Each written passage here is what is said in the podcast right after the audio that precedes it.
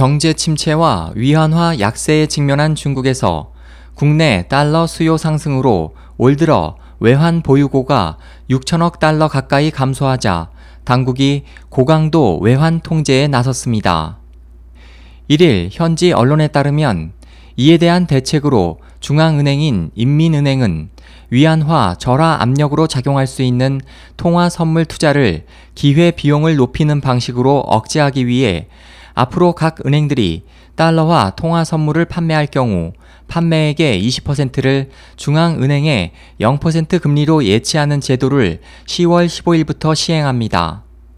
그 밖에 정부가 소유한 시중 대형 은행들도 기업 고객들이 보유한 달러를 위안화로 바꾸도록 유도하고 있고 금융 규제 당국은 지인이나 친인척을 통해 개인별 한도를 초과하는 달러를 환전하는 이들에 대한 관리 감독을 강화하는 한편 공안과 함께 불법 환전상에 대한 대대적 단속에 돌입했습니다.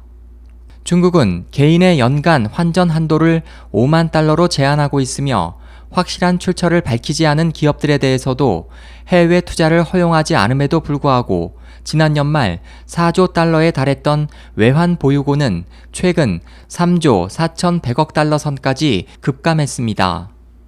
골드만삭스는 1일 저녁 투자자들에게 보낸 편지에서 지난달 11일 위안화 평가 절하 이후 유출된 자금이 1,500억 달러에서 2,000억 달러에 달할 것이라면서 위안화의 불안전성과 자본 유출을 중국 경제 최대의 문제로 지적했고 JP 모건도 지난해 하반기부터 올 상반기까지 중국에서 빠져나간 자금이 약 3,400억 달러에 달할 것으로 추정했습니다.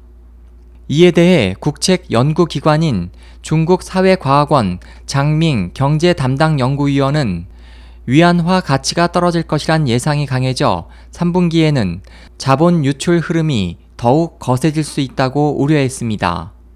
SOH 희망지성 국제방송 홍승일이었습니다.